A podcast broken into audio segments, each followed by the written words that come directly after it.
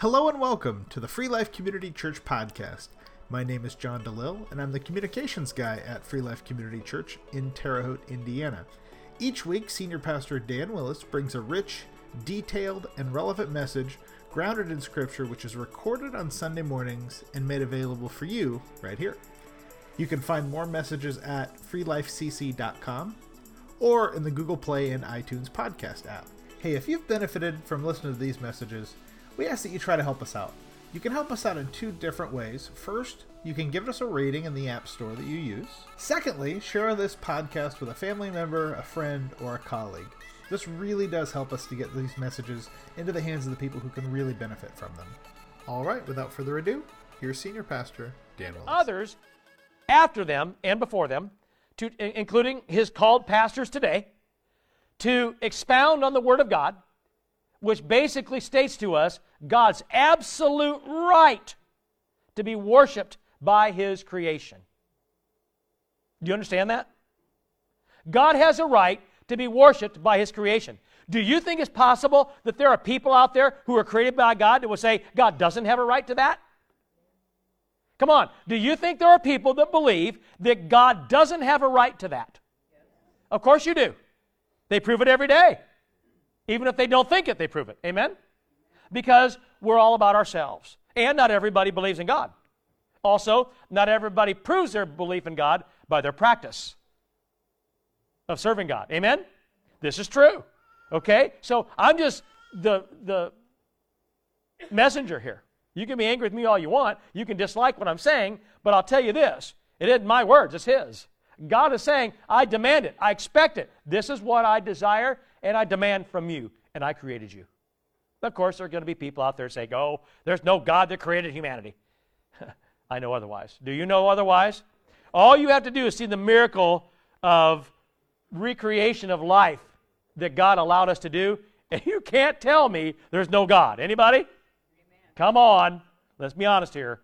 So that's what I'm talking about. So it relates to us in that regard. And not only us as humans, not only do humans Did you hear what I said? Not only do humans have to worship God, not only does, does He demand that, but He demands that all creation worships Him. Well, how in the world does all creation worship God? Simple. By being what God created them to be. There are limits in what God has given creation. Do You understand that? God has limited what they're able to do. You look at them as a commodity. We look at them as animate or inanimate objects. We look at them as just things that are. And God says, no, they're creation. I made them. The Bible tells us all these things He created. Amen? He created everything you see. Everything. He did it. Or He gave you the ability to create it through what He already created. Yes or no? Okay? This is clear. The Bible says so. So, all God has created, He demands worship Him. Now remember, Jesus said that the people wouldn't worship Him, that the rocks would cry out. You remember that? Now, friends, I've never heard a rock cry out. And I'm going to tell you, if I do, I'm going to go get checked by somebody because I've never seen that happen before. Have you ever heard a rock talk? I haven't. And don't look at other people and say, well, I, know one over here. No, let's be nice, okay? You know what we're talking about here. Jesus said the rocks would cry out. Friends, you and I have never seen it, but is it possible? Yes. The, the Christ said that rocks would cry out. They would speak of his sovereignty. And they would proclaim him to be the master of the universe. Wow. When would that happen? If humans wouldn't. Does that mean that it's possible and that all creation does worship God in some manner? Yes. And if they don't cry out in the manner way we understand, they do so by being what they are as God created them to be. Now, that's probably a sermon for another day. Amen? We have those sometimes. And I know some of you are like, I'd like to have that one today. How does all of creation worship God in their own way when they're not human? Well, maybe we'll talk about that on Wednesday night or something. But, friends, that's, that's a compelling thought process, isn't it, pastors? Would you agree? That's a compelling thing? Guys? Yeah? Yep. Okay, sure. They said sure. so the Bible indicates that creation already worships God. We just don't understand the depth of that. But anyway, let's dig into this thing of true worship. First of all, notice here that King David went into the temple to worship. Why is that significant? Well, simple. He recognized the necessity of being in God's house. You see that? There's a lot of people today that think they can be believers but not ever step in to God's house. I don't have to go to church to be a believer. Wrong answer. Yes, you do. Well, I can argue. Well, you can argue all you want. But that's your thoughts, not God's. God never said that. God has never said you can believe in me and never go to church or go when you want to. I've heard Christian after Christian, in quotes, tell me, I'm a believer, I believe, I understand, but I, I, I don't believe I have to be in, in somebody's fellowship. you can believe anything you want. The Bible says otherwise. Can you prove it? Sure can. Every day and twice on Sunday. it's a fact. But again, do we want to believe that? No, we don't. Again, because we want to what? Believe we want to believe? To do what we want to do. And so we believe a lot of things that aren't true. I've heard people talk, and I've heard people stand up and be passionate about something they believe in, but that doesn't make it so. Amen? The harder you scream, or the more adamant you are about it, doesn't make it any more so. Just because you're animated about it, or you're passionate about it, or you're, you're invoking emotion into it. Sometimes we think that, you know, if we say something and people don't listen, if we start, we get up on a soapbox and we start talking louder. And then we start talking louder. Then we start screaming, start waving our hands. That somehow it makes it more true. No, it doesn't. It just means you're trying to convince people that it is. Right? Amen? Okay? This is humanity. You can look at it in politics. Don't tell me that there aren't two sides that do the exact same thing. Both 100% believe in what their cause is and what their belief system is. Doesn't make them both right, does it? Abraham Lincoln said it best. He looked out at the Battle of Bull Run and he said, Two completely different peoples with different principles under the same God. Both believe to the core of who they are that they are right in their belief system and willing to die for it, but only one can win. And even so, he continued. We don't write, look at much of this. We only read the first part. Second part, he said, and even so, the victor won't necessarily be right. Wow! Now, you may have won the battle, but that doesn't make you right. Amen? You see, we get this idea that somehow humanity gets to determine what's right and what's not. No.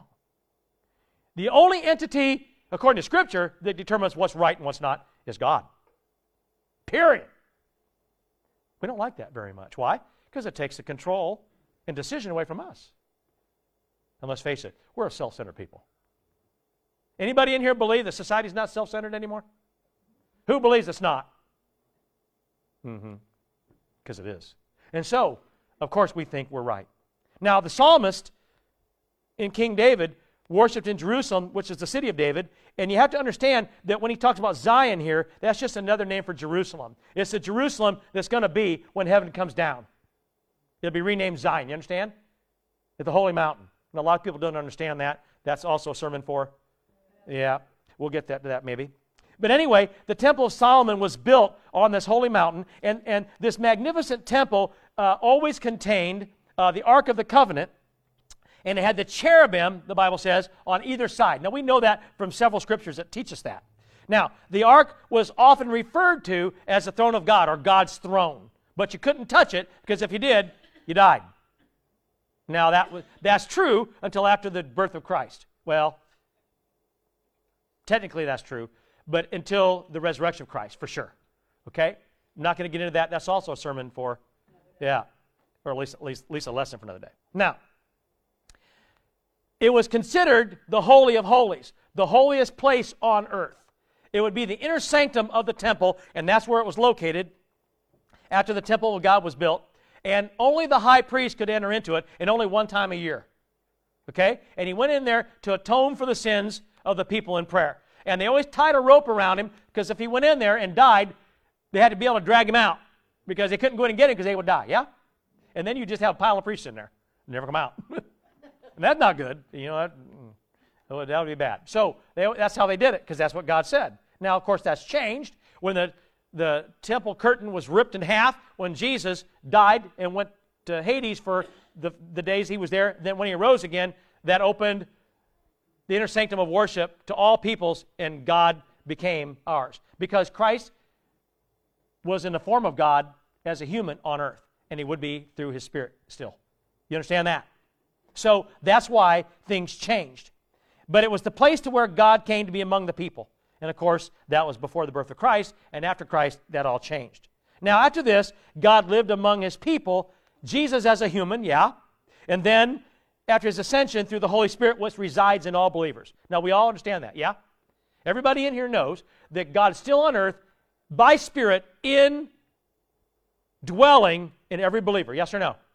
When you get saved and you open up your heart, Christ comes in by his Spirit and lives within you. Yes or no? Okay, so that's how he, is, he said, I will live among my people. I will be their God. They will be my people. Yes, he did it as God the Father in the Old Testament. In the beginning of the new, he did it through Christ the Son as a human. And then he did it after his ascension by his Spirit. And therefore, the Trinity has always been with humanity since creation. Yes, Pastor Bob? Okay, so you have to understand where this is coming from. Now, this is why our worship today is even more significant than it was in the Old Testament.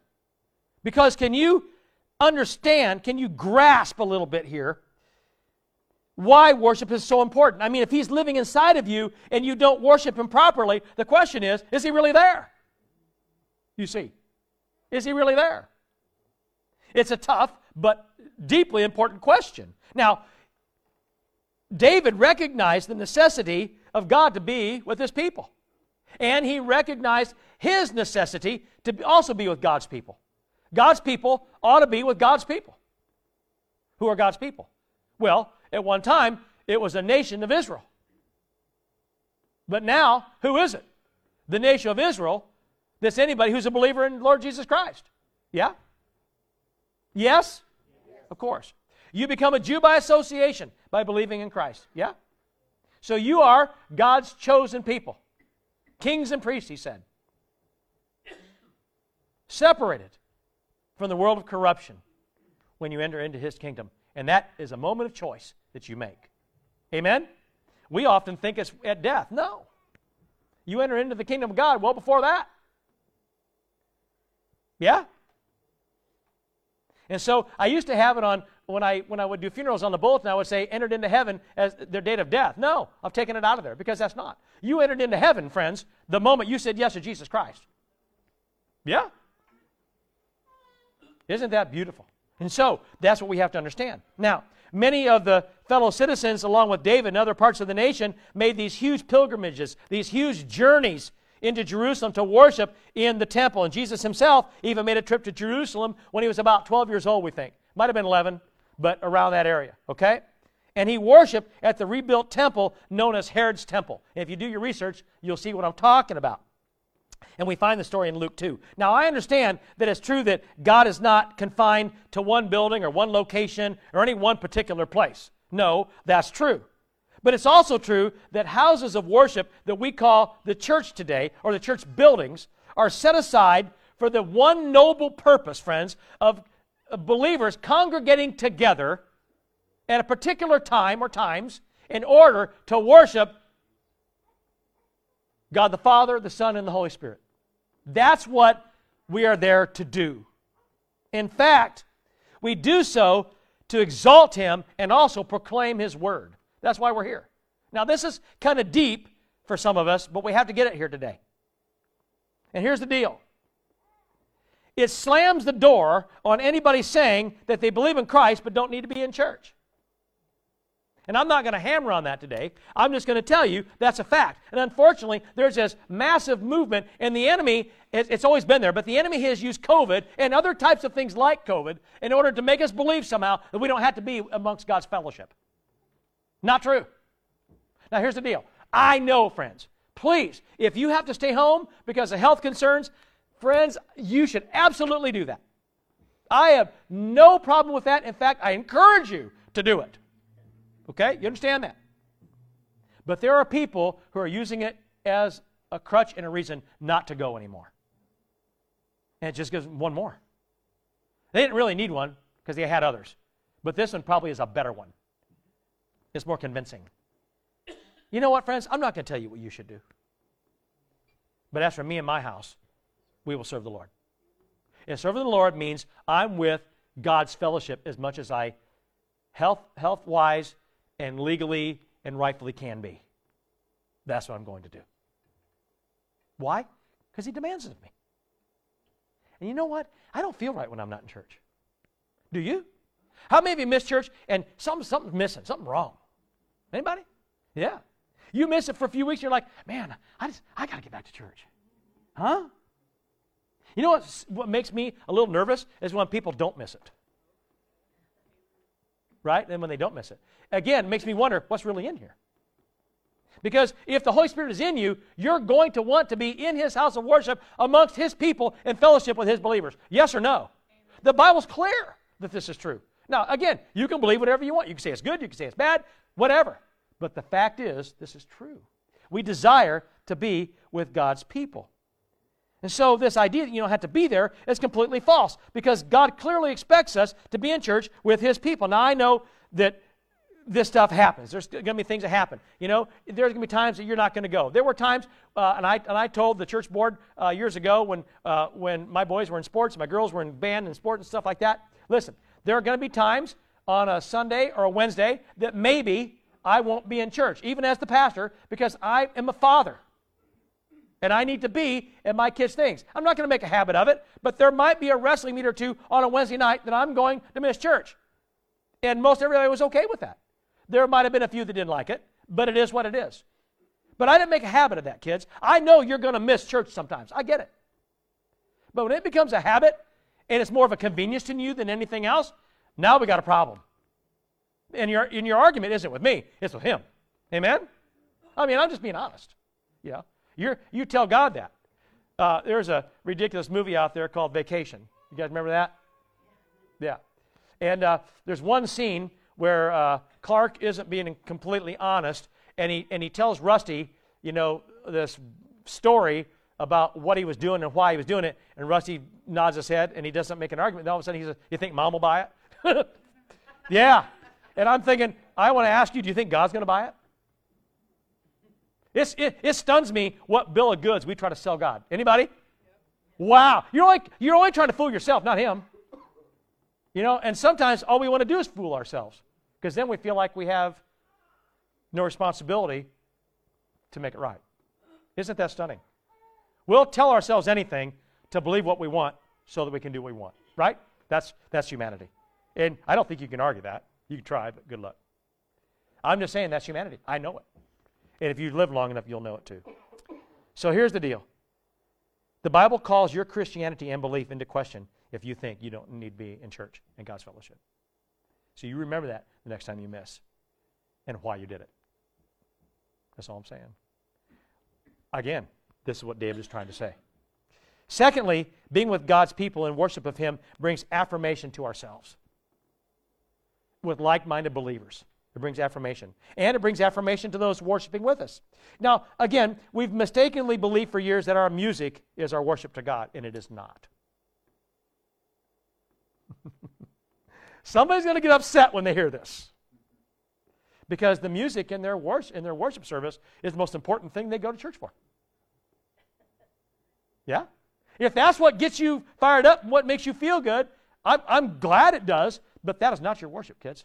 That's only part of it. That's only part of your worship. Paul doesn't mention music at all when he says this is your reasonable act of worship. Music has got nothing to do with it, but that's what we've made it. We even call it that worship. And when we think of worship, we think it's the, when the worship team or the band gets together and they start leading us to songs, that's worship. No, you're still worshiping right now. You worship the moment you walked in the front door. You worship when you decided in your mind to be here today. That's why you're here. Yeah? Every act of service is worship. Every thought toward God is worship. You understand that? Why? Even if it's good or bad, it's worship. Why? Because your thoughts are toward Him and you are acknowledging He is sovereign and He's God. That's worship. Again, people struggle with that, but that's what it is. And here's the deal the music that you sing in church isn't for you.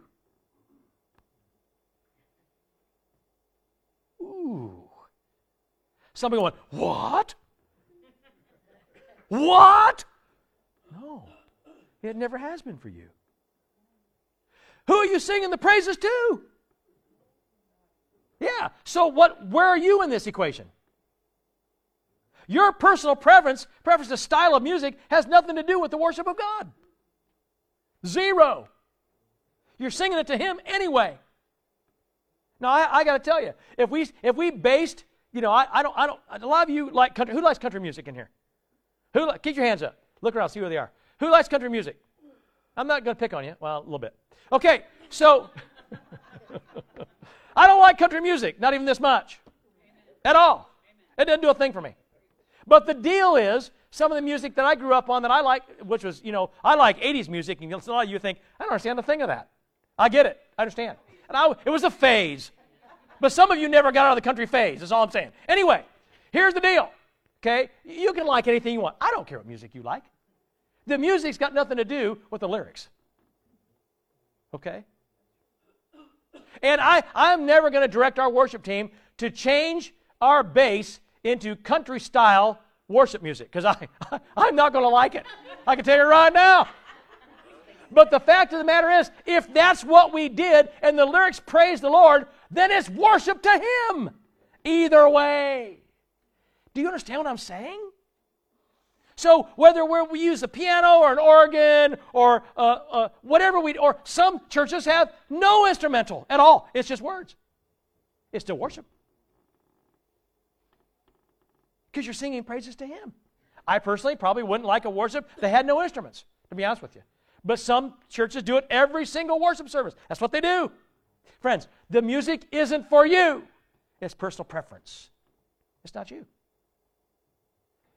it's worship of Him. And when we don't like the style of music and we do this and we sit there and pout in the pew or say, I'm not ever going back there again, what are you doing? Now, this isn't for you, maybe. Maybe it is. Maybe it's for somebody listening. I don't know. But it's got to be said. I don't want us to miss what worship is here. True worship isn't singing worship songs. Singing worship songs of any sort are part of your reasonable act of worship toward God. That's what true worship is. And not only that, when you sing unto the Lord, you're singing unto the Lord. yeah, that's so simple. Not your own feelings. If you're singing for your feelings, you're not worshiping Him. You're worshiping at your own altar to yourself. Gosh, we don't want to hear that. That, that, that kind of stings a little, doesn't it? Because I'll bet some of us in here, maybe all of us at one time, have kind of done that. Have been so adamant about the style of worship that we want, the style of music we sing, that it's clouded who we're singing to and why. Amen? So we have to, we have to bring that out. And yet, I understand the music sets the tone for our moods. How many of you can have your mood changed by music sometimes? Anybody? Yeah. And that's because that it, it strikes a part of us. I get it. Okay? As well as our worship. But your presence in church is your worship. And the songs you sing are only part of your worship to God. And the writer set a time worship to the Lord here, which is King David. He set aside time to worship the Lord. And again, worship is spending time with God and exalting Him through prayer and your time with Him. It might be through your service, witnessing to other people, teaching, preaching, connecting, or some uh, uh, correcting, and sometimes being corrected. Do you know that being corrected is part of your worship? And we don't want to be corrected, do we? I don't like to be corrected. Do you like to be corrected? Billy, you like being corrected? But you like it? Do you like it? Not so much. Who in here loves being corrected? Ask your kids. I bet they don't. Anybody? See, we don't like being corrected, but when we're corrected in the Word, that's our worship. You see, when you accept the rebuke and the correctness of who's correcting you, guess what? That's part of your worship. Now you might go, mm, but it's true. You see, that's it is. And so to me, I'm like, wow.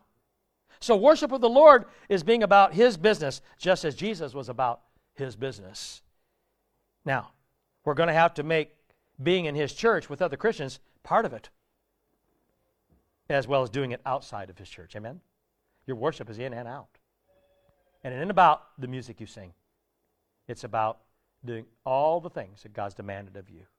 Again, if you're sick, stay home. If you could get desperately ill or lose your life because you expose yourself because of low immunities or whatever, then stay home. Be safe. But don't use an excuse and don't you make the decision on whether it's an excuse or not. Let God do that. Because God wants you to be safe too. But He also wants you in the fellowship of His people. Because when you're not, something changes within. And the devil's got you separated, and now he's got you. And so we want to be careful with that. Secondly, King David recognized God's holiness. Did you know that God is holy? See, we say it all the time, but I don't think we know it. God is holy. The psalmist used the refrain three times, He is holy. Now, the Hebrew word is kadosh. Can you say it? Kadosh. And it's not really kadosh, it's kadosh. yeah, kadosh. Can you say it? Kadosh. yeah. That's a Hebrew word. And it means to separate or be set apart. And so when we're separated from the rest of the world, which is unbelievers, this includes also those who don't follow or obey God's commands. There's lots of people that say they believe in God, but they don't follow His commands. That doesn't make them a believer. Hmm? Can I prove that? Yes, I can. The Bible says that the demons also believe. Are they followers of God? No. Well, they're not humans. Doesn't make any difference. So you understand, your belief system means nothing to God. He wants to know if you're going to follow Him. When you follow Him, that proves your belief. Yes? Hello? Yes. Okay. I want to make sure you're with me here. Okay. You have to obey God's commands in order to be a believer. Of course, we don't believe that either. We're back to belief again, aren't we? So that's the way it works. But it includes those who don't follow obey God's commands. And it means that we're standing and living with, within the Lord. When you do that, you're a believer. Now, this makes us separate from the rest of the world, just as God is. Is God part of the world? No. But He lives in it through His creation. Agreed? Okay, so make sure you're on the same page with me. So, the holiness of God means that He is removed from the imperfections of humanity. Do you grasp that? God is removed from the imperfections of humanity. Are humans imperfect? Yes. In our own right, we are. In Him, we're presented perfect. We can be perfect in this world. Because if we, if we can't be, then what Jesus did at Calvary was incomplete. But John Wesley said he believed in Christian perfection. He believed every Christian could be perfect in this world, on this earth. But he didn't think anybody ever would. Because nobody could follow Jesus or has followed Jesus to the depth that would make us so. Amen? That makes us imperfect until we're presented. But when we're presented, because He's in us and we're believers, are we presented perfect? Yes, we are. So that's what imperfection is being not completely like God in every regard. The fact of the matter is, God is above us and He's greater than we are. Do you, do you uh, believe and agree with that statement? Okay? Now, unfortunately, humans want to equate God with humanity. And so we try to use our own human understanding, our own human feelings, our own human rationale in order to figure God out. We equate ourselves with Him. We're not equals to God. Jesus said you would be as a brother or sister of Him when you're presented to the Father, but until then, no, you are not. In fact, the Bible says we were created a little lower than the angels. But when we are resurrected, or, or when we are transformed into the new heavenly body, what happens? Now we're God's creation that's above the angels and God's greatest creation. Yes or no? Yes. This is not that theologically tough to understand, but a lot of people just don't know it. And I think we've missed the boat in not teaching it. Either way, that's what this means. Okay? You cannot be equated with God as a human because God is not human. He's God. The Bible says when we see him, we shall be like him. But until then, we're not. Not unless you choose to be. You understand that? You can choose to be like him on this earth, but you're not automatically like him. When you're, when you're resurrected or transformed, now you shall be like him. Yeah? Real simple. The Bible's clear about that. Now, theologians have written about the sovereignty of God as one way to explain his divine nature. Now, unlike us, he is perfect in the attributes of righteousness and goodness. This is the reason that we worship him because that's why Jesus said, Be like me in every way. Why? Because I am like the Father in every way. Amen? Now, when we come into the presence of a holy God, it changes whatever attitude we have into one of reverence. We can't be in God's presence without seeing the holiness of God. Anybody with me here? You can't be in his presence without seeing who God is. Every, in every instance of the Bible where somebody came into the presence of God, it clearly changed them. Do you ever notice that when you read it? Clearly changed them. And every one of them bowed down and worshiped him. Why? Well, simply because they saw God as to who he is, who he really is. And they also saw the difference between God and humanity. And at that time, it was a huge chasm, this huge distance between humanity and God. Why? Because humanity chose to be. At the fall, humans decided to separate and be apart from God. Yes or no? Yes, they did. And every single one of us after that has decided to do it in some manner or way. And the longer we go in this thing until Jesus comes, the fact, and even after that, by the way, there's got to be a massive gap and it's going to grow between humanity and God. You can see it in your own nation. You can see it in your own nation. When this nation largely followed God and we prayed in our schools and most everybody went to church and almost everybody sought God, we were a different nation than we are now. Yes or no? You can see the gap widening and going the wrong direction. Everybody can.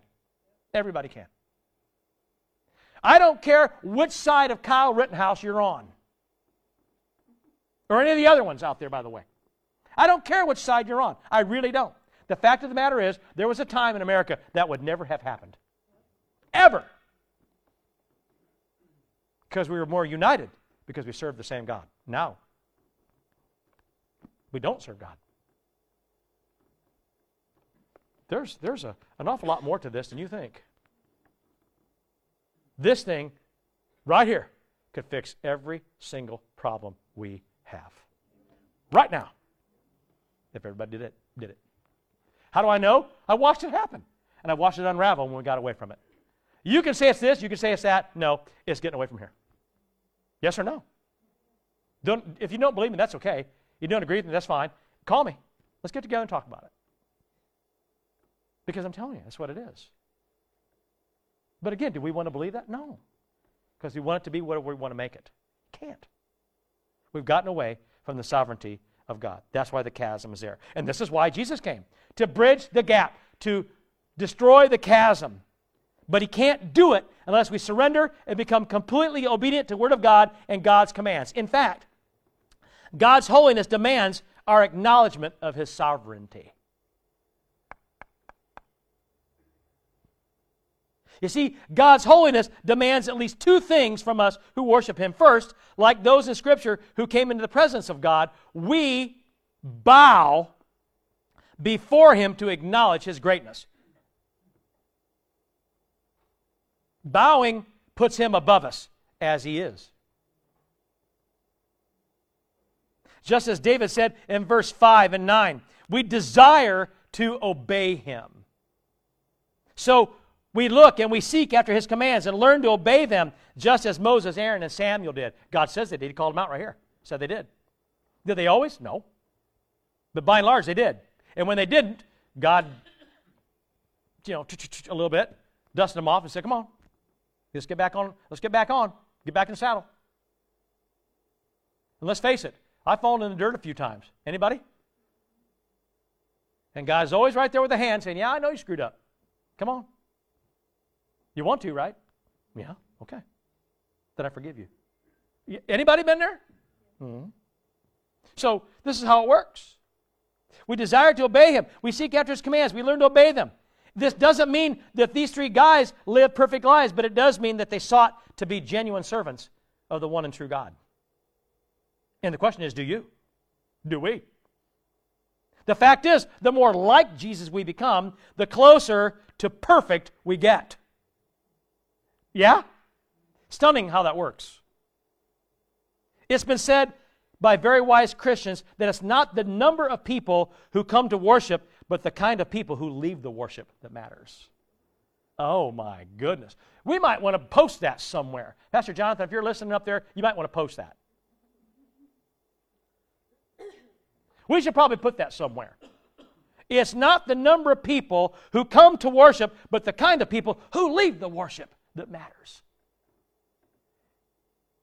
That's why in the Acts we find that when people came into contact with the early apostles, they took note that these people had been with Jesus. But when you're with Jesus, things change. It changes me that day, that instant. Anybody?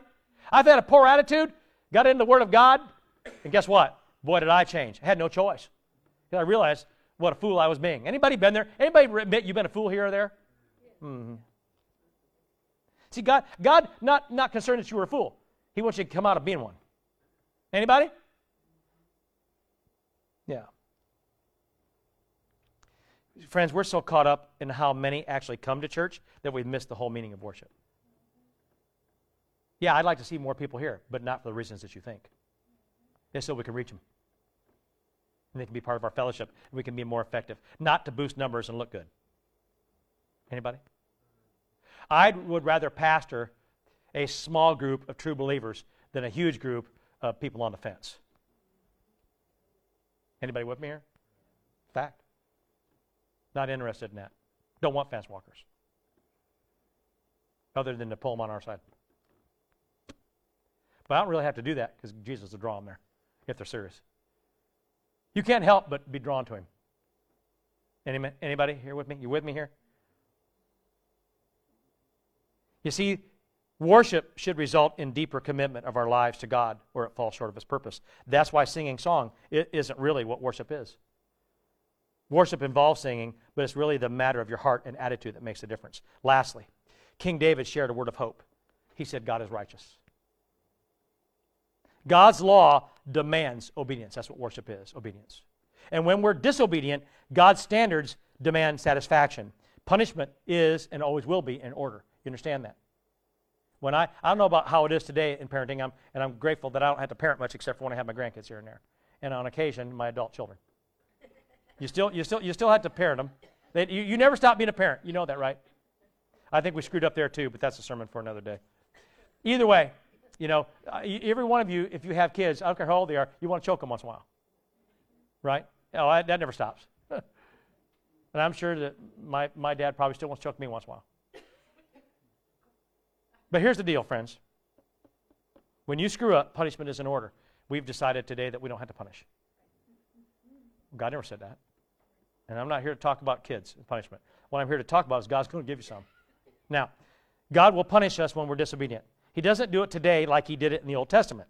God punished people uh, for their sinfulness and in disobedience in the Old Testament. That's true. When Jesus came, He took that punishment upon Himself for all time. Didn't He? Didn't Jesus take your punishment and the punishment of all people on himself? Of course he did. That's what the cross was for. The Bible tells us that God's punishment for this perverse generation, and that's what he calls it perverse, his punishment comes at judgment. But that day will come when God says it will. And until then, God is giving us time to correct our disobedience. And you know what? Aren't you glad He's given us time to do that? Aren't you glad He's given time to others to correct their disobedience? Because I am. Because when Jesus comes, that's it. Now, could you be forgiven if you miss the rapture? Yes. But Jesus said you won't want to see what you'll go through. We're not talking about that today, but that's a fact. You see, God chooses to draw near to us. One way He has made Himself accessible is by establishing a moral law for our benefit. Now, you can agree with it, disagree with it, it's up to you. But God has established it. His law teaches us the path of righteousness so that our lives can and will be blessed because we're with Him. We walk with Him in obedience, and further, He invites us to service. Service of Him. Moses, Aaron, and Samuel are the Old Testament heroes of faith, and there's others that aren't even mentioned here that the rest of the Bible does. They worship God, they obeyed Him, and we too are invited to walk with Him in service. His promise is that He will never abandon us. We can live in fellowship with Him on this earth, and we should. But when we compromise or disobey His commandments, you are not in fellowship with Him. You cannot be. And I believe the day is coming, there will be very few in percentage who actually do fellowship with God against those that don't. And when that happens, God's going to tell the Christ, go get them. Anybody with me here? It's going to happen. Now, this doesn't mean we won't fall and we don't mess up. Lord knows I mess up. When I hear people say I sin every day, well, I don't know, friends. If you're sinning every day, something might be wrong. Hmm? Could be that what you think a sin isn't. Or it could mean that there's something wrong with your Christianity. Either way. I don't think we should sin every day. But if you do, you ought to ask for forgiveness. You ought to correct it. And you ought to not sin next time. Yeah? That's what he says. But what it does mean here is that the deeper in God we grow, the less mess ups we're going to have. That's the point. It means our attitudes resemble the attitude that Jesus displayed. It means we understand God more and more. And even when we don't understand God, and let's face it, we don't understand God a lot, we still acknowledge that He is God. Yeah? And that's that. He's God. And you don't get to question Him like that. But I think God doesn't really have a problem with us questioning Him. Let me, let me, let me clarify that. Now, I'm about done here. He doesn't have a problem with us questioning Him as long as it is simply questioning in order to understand Him better so that we can, so that we can be obedient. If, if we're questioning God to try to understand, I, don't, I don't think God has a problem with that. But if you're questioning God because you don't like it or don't agree with it, you don't get to do that. Oh, we've done it. And a lot of people in the scripture did it too. But when they realized over time, and God's pretty good at making sure you know, He wants restoration. Yeah? He provides it if you want it. But when you continue to question Him and disagree with Him, well, you can't be restored. And that's the chasm between you and God. And that's what's happened in the world. And that's why God's ways are not the world's ways. Yeah? In the world's ways, if they're not God's ways, whose ways are they? Well, they're Satan's ways. And there's people that argue with that too. But you can't argue it. It's good and bad. When he comes, you're either in or out. You're found in him or you're not. Yes or no? If you're in, you're his. If you're not, you aren't. That's how he's going to do it. Sheep and goats, yes or no? No middle of the road. But we want there to be a middle of the road. No, there's not. Some churches even say that there is one. You can pray them out of there. No. The Bible doesn't give any credence to that. I'm not picking on anybody. I'm just saying that there isn't any credence to it. So the fact of the matter is, when we question God because we think we know better or we could do better than He does, that's insubordination and it becomes disobedience. Yeah? You don't want to hear it maybe, but that's the reality of things. And I would rather know the truth than believe a lie. Anybody? Okay? Now, that could be a problem for us if we're doing it. But thankfully, God offers restoration even from that. But surrender still has to take place, and obedience can never happen if we aren't surrendered to God's authority. And yet, God is merciful and He is forgiving, and I'm grateful that He is. When we fall, is God disappointed? Yes. But when we ask for forgiveness, He smiles and He grants it. But He expects you to correct it and stop. Anybody? And not only that, He doesn't make us pay the penalty for our transgression. That's what, that's what grace is.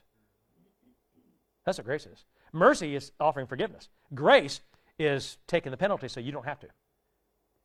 We've used grace as a license to do whatever we want. No, it was never designed for that. In fact, I'll say it again grace does not cover willful, sinful disobedience. Now, it does if you don't know it's sinful. And it does, I believe, the Bible says, if God knows your heart and you're trying to change it. But when you're telling God talk to hand or have no intention, it doesn't cover it. It's disobedience. And it's willful. And your argument isn't with me, it's with God.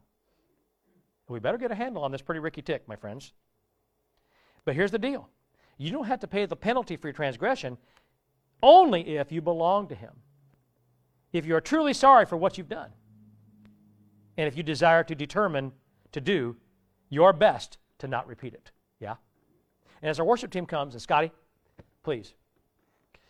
God's people are called to worship Him. I don't think there's any doubt about that. Amen? Listen, look, look up here. This is true. God's people are called to worship Him. Our styles of worship are unique since churches worship in different ways. I get it. But whatever the expression of our worship, the principles remain the same. God is holy. We must humble ourselves before Him. We rejoice in His faithful love and we commit ourselves in service as Moses did, Aaron did, and Samuel did. And anything else we do is for us, not God. But you're not here to worship you or anybody else. When we worship based on our own personal experiences or preferences, it isn't about God, it's about us. Now, you know I pick on churches that have smoke machines and stuff like that and theatrics. Because to me, but if that's what they have to do to reach people, okay, as long as the message gets them off of that and toward Him. You understand that? I don't care. I don't think God cares what you use to draw people in His presence, as long as it becomes about Him. Amen? And those things can be tools, and that's great. But when personal preference gets in the way of it being about Him, now we have a serious problem. It ain't about smoke machines, it's about your attitude. It's about right here. And when we do it, this is not true worship. And guess what? God doesn't care for it at all. He'd rather you didn't do it at all. He'd rather you never even started. So choose today to worship the Lord as God wishes to be worshiped. Now, friends, every one of us likes people to do things for us. I heard a story a long time ago of a man who used to hurt his wife because he liked some certain kind of food in the manner way that his mother made it. And try as she could, she couldn't get it right. And he always complained it wasn't like mom's. Well, well, she's not mom. but here's the deal. That woman tried and tried and tried to please him as best she could. In the end, she wasn't his mother. I heard another story about the same type of thing where there was a guy who wanted to please his wife and other people. But he always tried to please them in manners and ways that he liked, not what they wanted or what they desired or what was their preference. And I think we're all guilty of that sometimes. And that might be one thing when you do it with people. But when you do it toward God, you got a serious problem. And I got news for you. You can't do it for other people if you won't do it toward Him. Remember what Rick Warren said in the first line of his book, Purpose Driven Life. It's not about you. Today is not about you, it's about Him.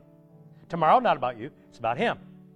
And if you make it about you, that is not worship. It doesn't matter what songs you're singing, doesn't matter what your attitude is, it's not about Him. So make it about Him starting now. That, my friends, is true worship. Amen? Thanks for listening to the Free Life Community Church podcast. For more great biblically sound teaching, visit freelifecc.com.